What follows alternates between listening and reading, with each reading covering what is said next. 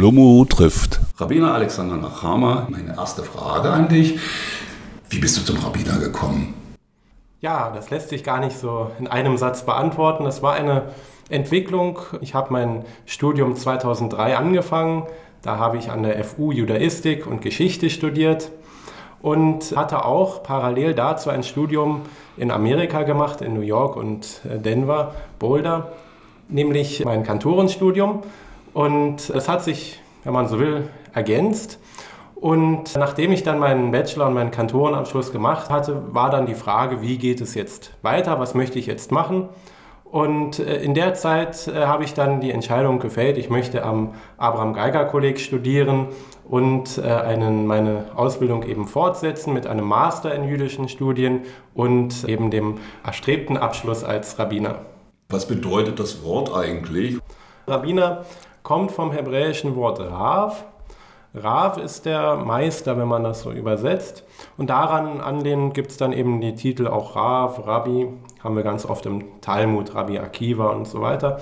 Das waren in der damaligen Zeit äh, Schriftgelehrte, ne? also die ganz besonders, äh, ganz besondere Einblick oder Kenntnisse der Heiligen Schrift hatten. Darf man natürlich auch nicht vergessen, in der damaligen Zeit war das nicht so, dass jeder in seinem Regal eine Bibel stehen hatte, sondern es war doch eher die Ausnahme, dass jemand so ein Manuskript oder eine Rolle hatte. Und deshalb waren diejenigen, die dann diesen Einblick hatten, tatsächlich diejenigen, die in einer gewissen Form ein Meister waren. Sie konnten dann ihre Schüler unterrichten. Also da kommt der Titel her, äh, auch wenn er eben heute dann noch eine ganz andere Stellenbeschreibung, wenn man so will, äh, nach sich zieht.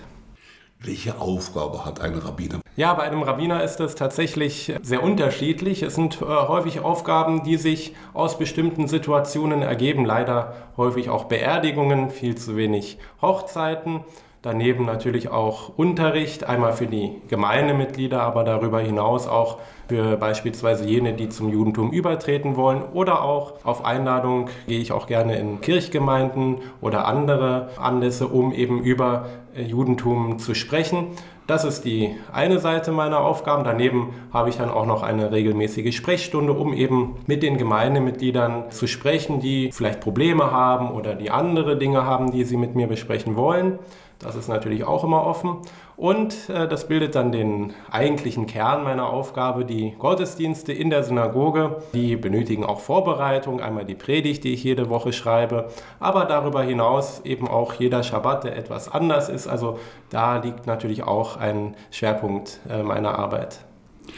Du hast gesagt, äh, Unterricht für diejenigen, die zum Judentum übertreten wollen. Nun ist das sofort eine Frage, wer ist denn überhaupt Jude? Wann ist man überhaupt Jude und was ist das Jude sein? Ja, fangen wir vielleicht erstmal damit an, was ist das Jude sein? Also wir haben, wenn wir in, in der Tora nachlesen, einen äh, Bund mit Noach. Dieser Bund mit Noach kommt im Anschluss an die noachidische Flut. Es gibt das Bundeszeichen, den Regenbogen und dieser Bund gilt im Prinzip für alle Menschen. Der Regenbogen ist ja auch für alle sichtbar. Und dann, einige Generationen später, gibt es den Bund mit Abraham. Der Bund von Gott mit Abraham war tatsächlich ein Bund, der ausschließlich mit Abraham und seiner Familie geschlossen wurde und dann eben in den nachfolgenden Generationen, also sein Sohn Isaak, aber ganz besonders sein Enkelsohn Jakob, die das dann fortgesetzt haben. Und von Jakob haben wir insgesamt zwölf Nachkommen, zwölf äh, Söhne. Und einer dieser Söhne heißt Judah.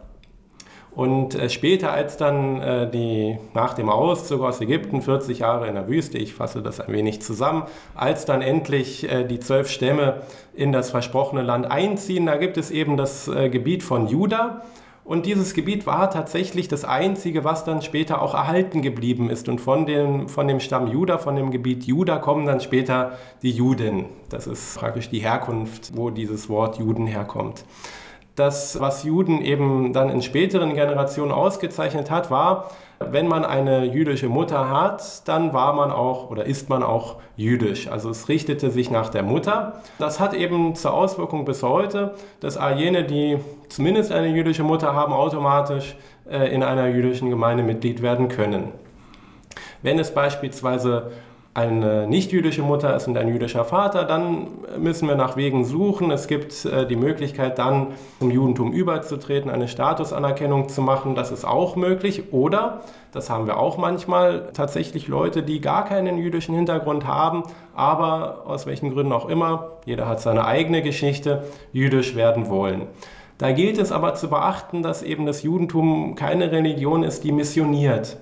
Und das hat eben zur Auswirkung, dass derjenige, der zum Judentum übertreten möchte, uns praktisch überzeugen muss, dass er das auch tatsächlich ernst meint.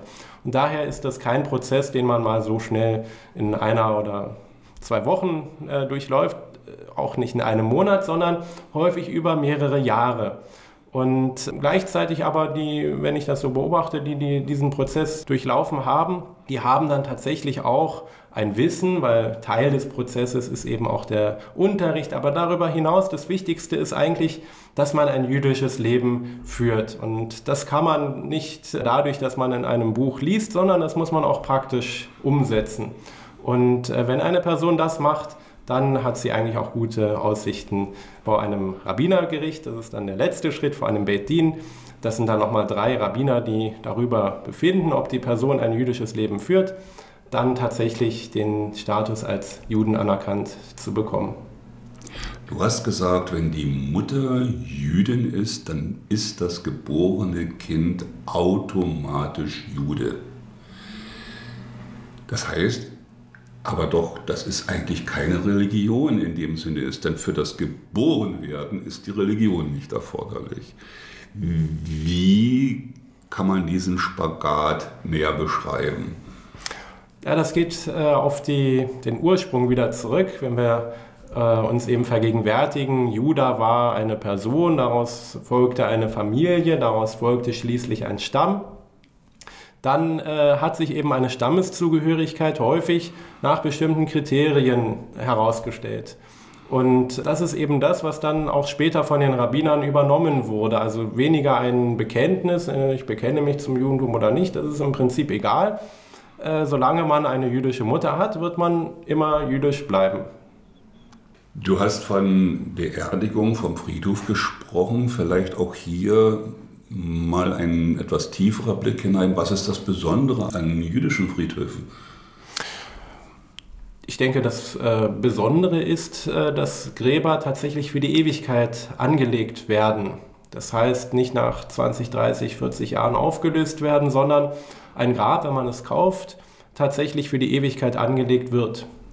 Nun gab es leider immer wieder Ereignisse, die dazu geführt haben, dass äh, Friedhöfe geschändet wurden, dass Gräber eben tatsächlich nicht für die Ewigkeit dort standen. Aber das ist eigentlich der Anspruch, dass ein Grab für die Ewigkeit dort bleiben soll. Gibt es außerdem noch andere Dinge, die zu beachten sind, wenn man beispielsweise auf einen jüdischen Friedhof kommt oder worauf man mal schauen sollte? Ja, also als Mann ist natürlich eine Kopfbedeckung wichtig. Darüber hinaus äh, sollte man keine Blumen auf einen jüdischen Friedhof bringen. Blumen sind nach der jüdischen Tradition unüblich. Man bringt, wenn man etwas bringt, dann Steine auf den jüdischen Friedhof. Das gibt unterschiedliche Theorien, warum das so ist, aber eine für mich auch plausible Theorie besagt, dass eben Gräber in früheren Zeiten häufig nur aus Steinen bestanden, aus kleinen Steinen und aber gleichzeitig im Verlauf der Zeit durch Wind und Wetter manchmal auch etwas auseinandergegangen sind. Und wenn man dann ein Grab besucht hat, hat man immer einen Stein raufgelegt, damit eben dieses Grab auch erhalten bleibt. Blumen sind auf dem jüdischen Friedhof nicht verboten, aber unüblich, weil Blumen stehen für Vergänglichkeit. Und ähm, nach der jüdischen Anschauung ist die Seele eben nicht vergänglich, sondern steigt tatsächlich nachdem der Mensch verstorben ist in den Himmel auf. Und äh, deshalb soll man eben Blumen nicht dorthin bringen, weil sie eben für etwas äh, stehen, was am Ende äh, nicht nach der jüdischen Tradition der Fall ist. Und noch etwas gibt es, die Ausrichtung der Gräber. Ja, wenn das möglich ist, dann äh, werden die Gräber nach Osten ausgerichtet. Osten hat im Judentum eine ganz besondere Bedeutung. Auch die Synagogen sind immer nach Osten ausgerichtet. Im Osten jetzt mehr eine Idee als tatsächlich, dass das so ist. Im Osten soll Jerusalem liegen. Und äh, darüber hinaus aber auch der Osten als äh, die Himmelsrichtung, wo die Sonne aufgeht, also die steht für Licht. Äh, ein Licht, das ist auch ein Zeichen für Gott. Wir kennen alle die Geschichte beispielsweise von Moschee am Dornbusch, der brennende Dornbusch. Also auch da haben wir es mit Licht zu tun. Ähm, die Ausrichtung der Gräber, um nochmal darauf zurückzukommen, nach Osten hat eben auch eine ähnliche Relevanz, denn wenn es tatsächlich mal so kommt, dass der Messias hier erscheint auf der Erde, dann soll es auch eine Auferstehung der Toten geben und damit eben die Richtung dann auch schon vorgegeben ist, wo es hingeht, nämlich nach Jerusalem, nach Osten, sind dann die Gräber alle nach Osten ausgerichtet. Es gibt aber auch Juden in Indien, in den ehemaligen, in der ehemaligen Sowjetunion, in Australien. Wenn ich also in Irak, Iran, wenn ich dorthin gehe und mich nach Osten ausrichte, dann muss ich einmal um den ganzen Erdball rum. Ist das auch wirklich so? Oder sagt man dann, Jerusalem liegt ja westlich von diesem Ort und jetzt müssen wir westlich ausgerichtet sein? Ist ein interessantes Thema. Ich äh, war tatsächlich noch nie in diesen Ländern, aber ich habe mal gelesen, dass es dort doch einige Gemeinden gibt, die es dann tatsächlich so machen, wie du eben beschrieben hast. Also sich dann eben, wenn es, denn wenn der Osten praktisch dann einmal um den Erdball bedeuten würde, die dann das alles entsprechend anders ausrichten. Aber wie gesagt, auch hier in Dresden ist es doch eher symbolisch am Ende, weil wenn wir von hier aus nach Osten reisen, dann kommen wir nicht unbedingt in Jerusalem an. Alexander Nachama ist Rabbiner, Gemeinderabbiner. Meine Frage an ihn ist, wer darf denn einen Gottesdienst leiten? Darf das nur ein Rabbiner oder dürfen das auch andere? Und welche Vorschriften gibt es überhaupt für einen Gottesdienst? Einen Gottesdienst kann leiten jeder, der jüdisch ist und vor allen Dingen weiß, wie das funktioniert, also wie er einen Gottesdienst zu leiten hat. Jetzt muss man nochmal unterscheiden, es gibt Gemeinden, die sind egalitär, also da trifft das auf Männer und Frauen zu und es gibt Gemeinden, die sind nicht egalitär, da trifft das dann nur auf Männer zu. Also in Dresden beispielsweise leiten nur Männer einen Gottesdienst. Um das zu machen, muss man also nicht Rabbiner sein, aber man muss, wie gesagt, Hebräisch lesen können, man muss vielleicht auch eine oder sollte eine schöne Stimme haben und vor allen Dingen eben auch die Fähigkeit, vor einer Gruppe von Menschen zu stehen und das dann auch zu tun. Ich habe gelesen und höre das auch immer wieder, dass der Gottesdienst in der Wüste beispielsweise aus der Mitte der Menschen herausgehalten wurde. Das heißt also gar nichts von vorne irgendwie. In der Wüste mhm. gibt es auch kein Vorne und kein Hinten. Wie sieht das heute aus in der Aktualität? Ja, da lohnt sich tatsächlich nochmal ein Blick zurück in den Tempel. Also als der Tempel in Jerusalem noch stand, da waren es ja die Priester, die die Opfer für das ganze Volk dargebracht haben. Und das einfache Volk, also diejenigen, die nicht Priester waren, was ja auf die Mehrheit äh, zutraf, weil Priester konnte man nicht werden, sondern man, man war Priester. Also wenn der Vater Priester war, dann war es auch der Sohn. Dafür musste man kein Studium absolvieren. Also für die Mehrheit des Volkes war es im Prinzip etwas, wo man nicht rankam, wo sozusagen eine bestimmte Gruppe gearbeitet hat, wo eine bestimmte Gruppe diesen Heiligendienst verrichtet hat, dem man vielleicht auch an bestimmten Tagen zugucken konnte, aber man war im Prinzip außen vor.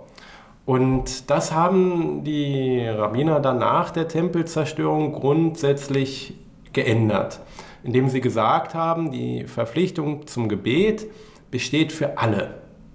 Nicht nur für die Priester, nicht mehr die Priester, die das sozusagen für das übrige Volk machen, sondern jeder steht in der Pflicht, dreimal täglich die Gebete zu sprechen. Und deshalb war es wahrscheinlich in den ganz frühen jüdischen Gemeinden gar nicht üblich, einen Vorbeter zu haben, weil im Prinzip ja jeder die Verpflichtung hatte zu beten, also alle, die kommen wollten oder kommen konnten, in die Synagoge gegangen sind und man sich dort versammelt hat und dann einfach gemeinsam gebetet hat.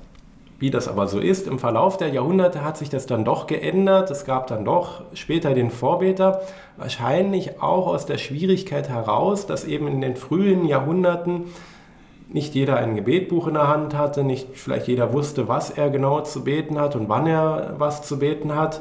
Und damit dann eben doch einer den Ton angibt und die anderen anleitet im Gebet, hat man dann den Vorbeter eingeführt. Aber nicht ein Vorbeter, der vor der Gemeinde stand, sondern ein Vorbeter, der in der Mitte der Gemeinde stand. Vielleicht auch aus akustischen Gründen, damit man ihn gut hören kann, aber auch äh, symbolisch dafür, dass es nicht eine Person gibt, die da vorne steht und die anderen hören ihr zu, sondern dass man gemeinsam betet. Eine Besonderheit im Vergleich zur Kirche beispielsweise, das ist die Kopfbedeckung, die man auf jeden Fall auf dem Friedhof, auf dem jüdischen Friedhof tragen muss und die selbstverständlich für Männer und jetzt die Frage, warum nur für Männer oder auch für Frauen in der Synagoge gilt. Was hat es damit auf sich? Ja, beginnen vielleicht erstmal mit der Frage, warum überhaupt bei Männern ist es so, es gibt in der Bibel keinen Vers, der dazu verpflichtet, man soll eine Kopfbedeckung aufsetzen. Das ist auch der Grund, wenn es eine Verpflichtung gäbe. Es gibt immer einen Segensspruch, den man sagt, bevor man eine Mitzvah, also eine Pflicht erfüllt. Diesen gibt es bei einer Kippa nicht, weil es eben diese Verpflichtung streng genommen nicht gibt. Aber äh, nach der Interpretation oder Meinung der Rabbiner hat eine Tradition das gleiche Gewicht wie ein Gesetz. Und die Kippa ist ein schönes Beispiel dafür, wie eine Tradition zu einem Gesetz, wenn man so will, werden kann. Es gibt im Talmud frühe Hinweise, da meldet sich ein Rabbiner zu Wort und sagt, ich, also er spricht von sich, bin nie mehr als vier Ellen weit gegangen und habe nie eine heilige Sache ausgesprochen, ohne meinen Kopf zu bedecken. Das Wichtige hier ist eben zu beachten, er spricht von sich und sagt nicht, dass es die anderen so machen sollen, aber es ist ein erster Hinweis darauf, also heilige Sache aussprechen, das heißt beten und nicht mehr als vier Ellen weit gehen. Das heißt, man kann also duschen oder zum Friseur gehen, aber man sollte eben nicht ohne Kopfbedeckung auf der Straße laufen. Das, wie gesagt, hat er über sich gesagt. Dann gibt es noch eine andere Geschichte im Talmud, da berichtet eine Mutter, dass ihr gesagt wurde, ihr Sohn würde ein Räuber werden. Was hat sie gemacht? Damit Gottesfurcht auf ihm sei, hat sie ihm stets den Kopf bedeckt. Und aus ihm ist ein Rabbiner geworden. Also, wird impliziert, das wäre dann die bessere Variante. Also wir lernen auch daraus wieder die Kopfbedeckung als eine Form, sich praktisch eine Ehrfurcht gegenüber Gott, aber vielleicht auch gegenüber der Umgebung äh, zu entwickeln. Und das hat sich, dieser Gedanke hat sich eben in den Jahrhunderten danach immer weiter fortgesetzt, wobei auch festgehalten werden sollte. Ich habe gelesen, dass es bis in die Neuzeit hinein wohl auch Gemeinden gab, wo eine Kopfbedeckung zumindest nicht Pflicht war. Aber gleichzeitig hat sich das eben immer weiter verbreitet und heute ist es eben so, wenn man in eine Synagoge kommt, dann ist das eigentlich etwas, was man automatisch tut. Als Mann setzt man sich eine Kopfbedeckung auf. In den egalitären Gemeinden tun das dann auch die Frauen aber in den traditionellen Gemeinden ist das nur bei den Männern. Zu der zweiten Frage, warum nicht bei den Frauen? Bei den Frauen gibt es tatsächlich eine andere Vorschrift, die besagt, dass heiratete Frauen sich doch durchaus den Kopf bedecken sollen. Das hat Auswirkungen. In frühen Jahrhunderten waren das dann häufig Kopftücher, die getragen wurden. Heute in eher orthodoxen Gemeinden sind das dann häufig auch Perücken, die getragen werden. In vielen anderen Gemeinden, die jetzt nicht orthodox sind, wird das so nicht mehr getan. Aber der Hintergrund ist eben ein ganz anderer bei der Frau als beim Mann. Wir haben gerade im Hintergrund so ganz leise die Glocken der Kreuzkirche gehört, weil wir unweit der Kreuzkirche hier sitzen. Was mich sofort auf die Frage bringt, wie ist das in einer Synagoge? Dort gibt es keine Glocken, Glocken sollen ja im Christentum zum Gebet rufen. Wie funktioniert das im Judentum? Ja, wenn ich mir vorstelle, dass die frühen jüdischen Gemeinden, wenn die eine Glocke gehabt hätten, dann hätte es bestimmt auch viele Nachbarn gegeben, die sich beschwert hätten. Also im Judentum ist das nicht üblich. Allgemein ist das Spielen von Instrumenten am Schabbat verboten. Also man soll das äh, eigentlich nicht tun. Das ist vielleicht nochmal ein Thema für sich. Zum Gebet äh, eingeladen wird man heute beispielsweise per E-Mail oder im Gemeindeblatt. Äh, die meisten Gemeindemitglieder wissen auch, wann wir unsere Gottesdienste haben. Die sind immer zu festen Zeiten, 18.30 und 10 Uhr. Also 18.30 am Freitag und 10 Uhr am Samstag. Und äh, dementsprechend brauchen wir jetzt keine Glocken, um das nach außen kundzutun. Das ist angenehm. Und wie ist das mit der Uhr? Es gibt einige wenige Synagogen, an denen eine Uhr so adäquat zur Kirche angebracht ist. An unserer beispielsweise nicht hier in Dresden und an vielen anderen Synagogen auch nicht. Mhm. Gibt es da auch einen historischen Hintergrund oder eher nicht? Ich glaube, das richtet sich je nach Architektur und vielleicht auch Meinung äh, der jeweiligen Gemeinde, ob man das äh, anbringen möchte oder nicht. Eine Uhr generell hat natürlich immer den Vorteil, dass dann jeder weiß, wie spät es ist. Ähm, das ist auch ganz gut. Vielleicht hilft auch manchmal eine Uhr in der Synagoge, damit der Rabbiner weiß, wie lange er schon redet. Aber generell gibt es jetzt keine Vorschriften oder Einschränkungen. Kann man machen, wie man möchte. Wobei ich also sofort die nächste Frage dann vor Augen habe. Welche Vorschriften gibt es denn für eine Synagoge selbst? Für den Bau einer Synagoge mhm. oder für den Raum, in dem man den Gottesdienst abhält? Ja, du hast schon gesagt, Raum, in dem man einen Gottesdienst abhält, das sagt eigentlich schon alles. Also man kann viel machen, aber man muss wenig machen. Das bedeutet, ähm, man kann einen Gottesdienst auch in einem ganz schlichten Raum abhalten Wichtig ist dann nur, dass der Raum angemessen ist. Ähm, in früheren Zeiten lagen ja auch äh, Synagogen häufig außerhalb oder am Rande einer Stadt. Ähm, das hat dann dazu geführt, dass man sich unter der Woche eher in kleinen Gruppen, in Wohnungen oder wo auch immer getroffen hat, kleinen Versammlungsräumen. Äh, die Räume sollten dann beispielsweise aber keine Spiegel enthalten, weil Spiegel könnten dazu verleiten, dass man sich vielleicht oder den Nachbarn, der neben einem steht, äh, indirekt oder direkt anbetet. Also das soll man äh, nicht in einer Synagoge haben. Generell Bilder sind eher unüblich, gleicher Effekt. Ein Bild anzubeten wäre verboten. Eine Synagoge sollte natürlich auch Licht haben von außen. Einer der Gründe dafür finden wir darin, dass eben in früheren Zeiten die Synagogen häufig Schwierigkeiten hatten, genügend Licht äh, zu erzeugen. Ja, wir hatten kein elektrisches Licht und Kerzen waren natürlich auch äh, ziemlich schwierig, äh, die dann so hinzustellen, dass man tatsächlich gut erkennen konnte, was da geschrieben steht. Also folglich ist es immer wichtig, dass es viel Licht auch von außen gibt, damit man beispielsweise, wenn man in der Torah liest, auch äh, gut erkennen kann, was man liest. Darüber hinaus äh, sind die Synagogen, wie gesagt, häufig nach Osten gerichtet. Das kann man aber in jedem Raum, gibt es ja eine Ostseite, also die kann man schon äh, dann finden. Man braucht aus praktischen Gründen ein Vorlesepult, damit man, wenn man aus der Tora vorliest, dann auch die entsprechend äh, die Tora ablegen kann und auch das Pult sollte die entsprechende Höhe haben, dass man sich nicht, äh, dass man auch gut lesen kann. Man braucht einen Tora-Schrein, wo man die Torarollen dann nach der Lesung verwahren kann. Das kann aber auch etwas sehr Schlichtes sein. Es gibt aber auch Gemeinden, die haben da noch einen Vorhang davor. Also da ist dann wieder die Möglichkeit gegeben, kann, kein Muss. Auf jeden Fall sollte er zu verschließen sein, das ist dann wichtig, weil wenn der Toraschrein offen ist, dann müssen immer alle stehen. Das wäre dann unpraktisch, wenn man ein ganzes Gebet überstehen müsste. Also der sollte zu verschließen sein ja, ich denke, das macht so ungefähr so die strengen, wichtigen Kriterien einer Synagoge aus. Viele Synagogen haben dann auch noch ein Handwaschbecken, wo man sich nochmal die Hände waschen kann, aber es ist ja auch davon auszugehen, selbst wenn man sich in, einem, in einer Wohnung oder in einer Versammlungshalle befindet, dass es dort auch Möglichkeiten gibt, sich die Hände zu waschen. Denn eigentlich soll man sich vor dem Gebet nochmal die Hände waschen. Das hängt damit zusammen, dass in früheren Zeiten Arbeit häufig mit Händen verbunden war. Also man hat mit den Händen gearbeitet und um dann in der Synagoge nicht irgendwelche Reste noch von der Arbeit, nicht die hineinzubringen, hat man sich dann vor dem Gebet grundsätzlich, ob die jetzt äh, schmutzig waren oder nicht, die Hände gewaschen. Schlomo trifft den Rabbiner Alexander Nachama. Und meine nächste Frage ist eine sehr persönliche, die heißt, was macht ein Rabbiner, wenn er nicht im Dienst ist? Was macht er in seiner Freizeit?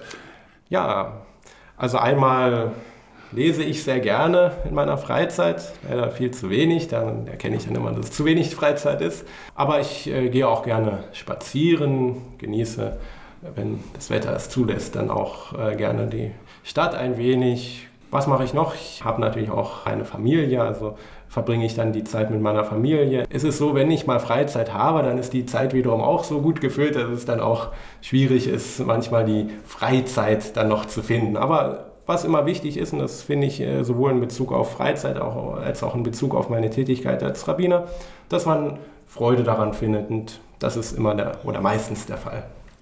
Wie wird das Kind eines Rabbiners erzogen? Ja, das ist eine gute Frage. Also einmal spielt natürlich, äh, und das habe ich selbst als äh, Kind erlebt, äh, die Synagoge eine wichtige Rolle. Ich kann mich an keine Zeit erinnern, in der ich nicht in die Synagoge gegangen bin. Natürlich gab es mal Wochen, wo man nicht gegangen ist, aber generell war das immer etwas, was zu meinem Alltag dazugehörte. Und es war etwas ganz Natürliches für mich. Also im Gegenteil, wenn wir mal nicht gegangen sind, dann habe ich gefragt, warum gehen wir nicht? Daran kann ich mich auch erinnern. Also das war oder das ist natürlich auch in Bezug auf die Erziehung meiner Kinder etwas, worauf ich äh, Wert lege. Darüber hinaus aber, ähm, glaube ich, unterscheidet sich das jetzt nicht großartig äh, von der Erziehung äh, anderer Kinder. Wie macht sich der Antisemitismus hier in Dresden bemerkbar? Er hat sich immer wieder oder macht sich immer wieder bemerkbar. Es gab bis vor einigen Jahren am 13. Februar Aufmärsche von rechten Gruppen direkt auch manchmal an der Synagoge vorbei. Das hat besonders auch äh, auf die Gemeinde einen Effekt gehabt. Die Gemeindemitglieder fühlten sich, wenn das so stattgefunden hat, überhaupt nicht äh, sicher und wohl. Das hat sich äh, zum Glück geändert. Es gibt ja schon seit einigen Jahren die Menschenkette, die heute wiederum ja, schon fast äh, zu einem Symbol geworden ist. Es gibt immer wieder Aufmärsche oder Demonstrationen, die besorgniserweckend sind. Und ich denke immer, man soll die Augen offen halten und die Ohren offen halten und gucken, was passiert. Und vor allen Dingen, wenn man etwas sieht, nicht darüber schweigen, sondern es äh, lautstark benennen. Weil nur das hilft am Ende, das nur nach außen kundzutun, sondern auch tatsächlich das Problem äh, zu benennen. Es äh, eben nicht dabei zu belassen, wegzuschauen und zu sagen, ah, jetzt habe ich lieber nichts gesehen oder nichts gehört, sondern tatsächlich etwas zu tun. Gab oder gibt es denn direkte Angriffe auf die jüdische Gemeinde? Nach meinem Kenntnisstand momentan ist das nicht der Fall. Aber auch da gilt es immer, die Augen und Ohren offen zu halten, denn es gibt Beispiele von Gemeinden aus anderen Städten und Ländern, wo das leider durchaus auch schon der Fall gewesen ist. Wie passen Politik und Religion zusammen? Politik und Religion, das äh, sind für mich zwei unterschiedliche Felder. Die Religion soll natürlich in Kontakt mit der Politik sein und die Politik soll die Religion respektieren und es sollte die Möglichkeit gegeben werden, dass man nach seiner Religion lebt. Gleichzeitig ist es aber eben schwierig, wenn eine Religion die Politik bestimmt. Deshalb denke ich, sollte es immer so sein, natürlich mag derjenige, der Präsident oder Kanzler oder was auch immer ist, eine Religion haben. Das ist sogar zu begrüßen, egal ob er jetzt Jude, Muslim oder Christ ist. Aber äh, diese Religion sollte nicht sein Handeln bestimmen, sondern es sollte natürlich immer darum gehen, dass alle Menschen, so wie sie eben sind, respektiert werden und dass ihre Rechte gewahrt werden. Und wenn das der Fall ist, dann ist das auf jeden Fall etwas, was ich als Rabbiner so unterstützen würde. Letzte Frage von mir. Wenn du die Chance hättest, drei Fragen an Gott zu stellen, welche wären das? Jetzt schon gleich drei Fragen an Gott. Eine Frage ist ja schon sehr viel. Fragen an Gott. Naja, mich würde interessieren beispielsweise, wie ist denn das mit dem Leben nach dem Tod? Es gibt ja im Judentum, ich habe vorhin eine Theorie genannt, aber tatsächlich mehrere Theorien. Sogar in der Kabbalah finden wir die Theorie der Reinkarnation. Frage an Gott, wie ist es denn tatsächlich? Was erwartet uns nach dem Tod? Das ist die eine Frage. Und die zweite Frage, gibt es eine Reinkarnation? Die dritte Frage wäre vielleicht auch in Bezug auf die Zukunft. Was wird uns die Zukunft bringen? also viele interessiert ja, wie wird Dresden im Jahr 2030, 2040 aussehen? Naja, wenn, wenn man schon die Möglichkeit hat, mit Gott zu sprechen, dann kann man ja fragen, wie wird es denn in Zukunft hier so aussehen?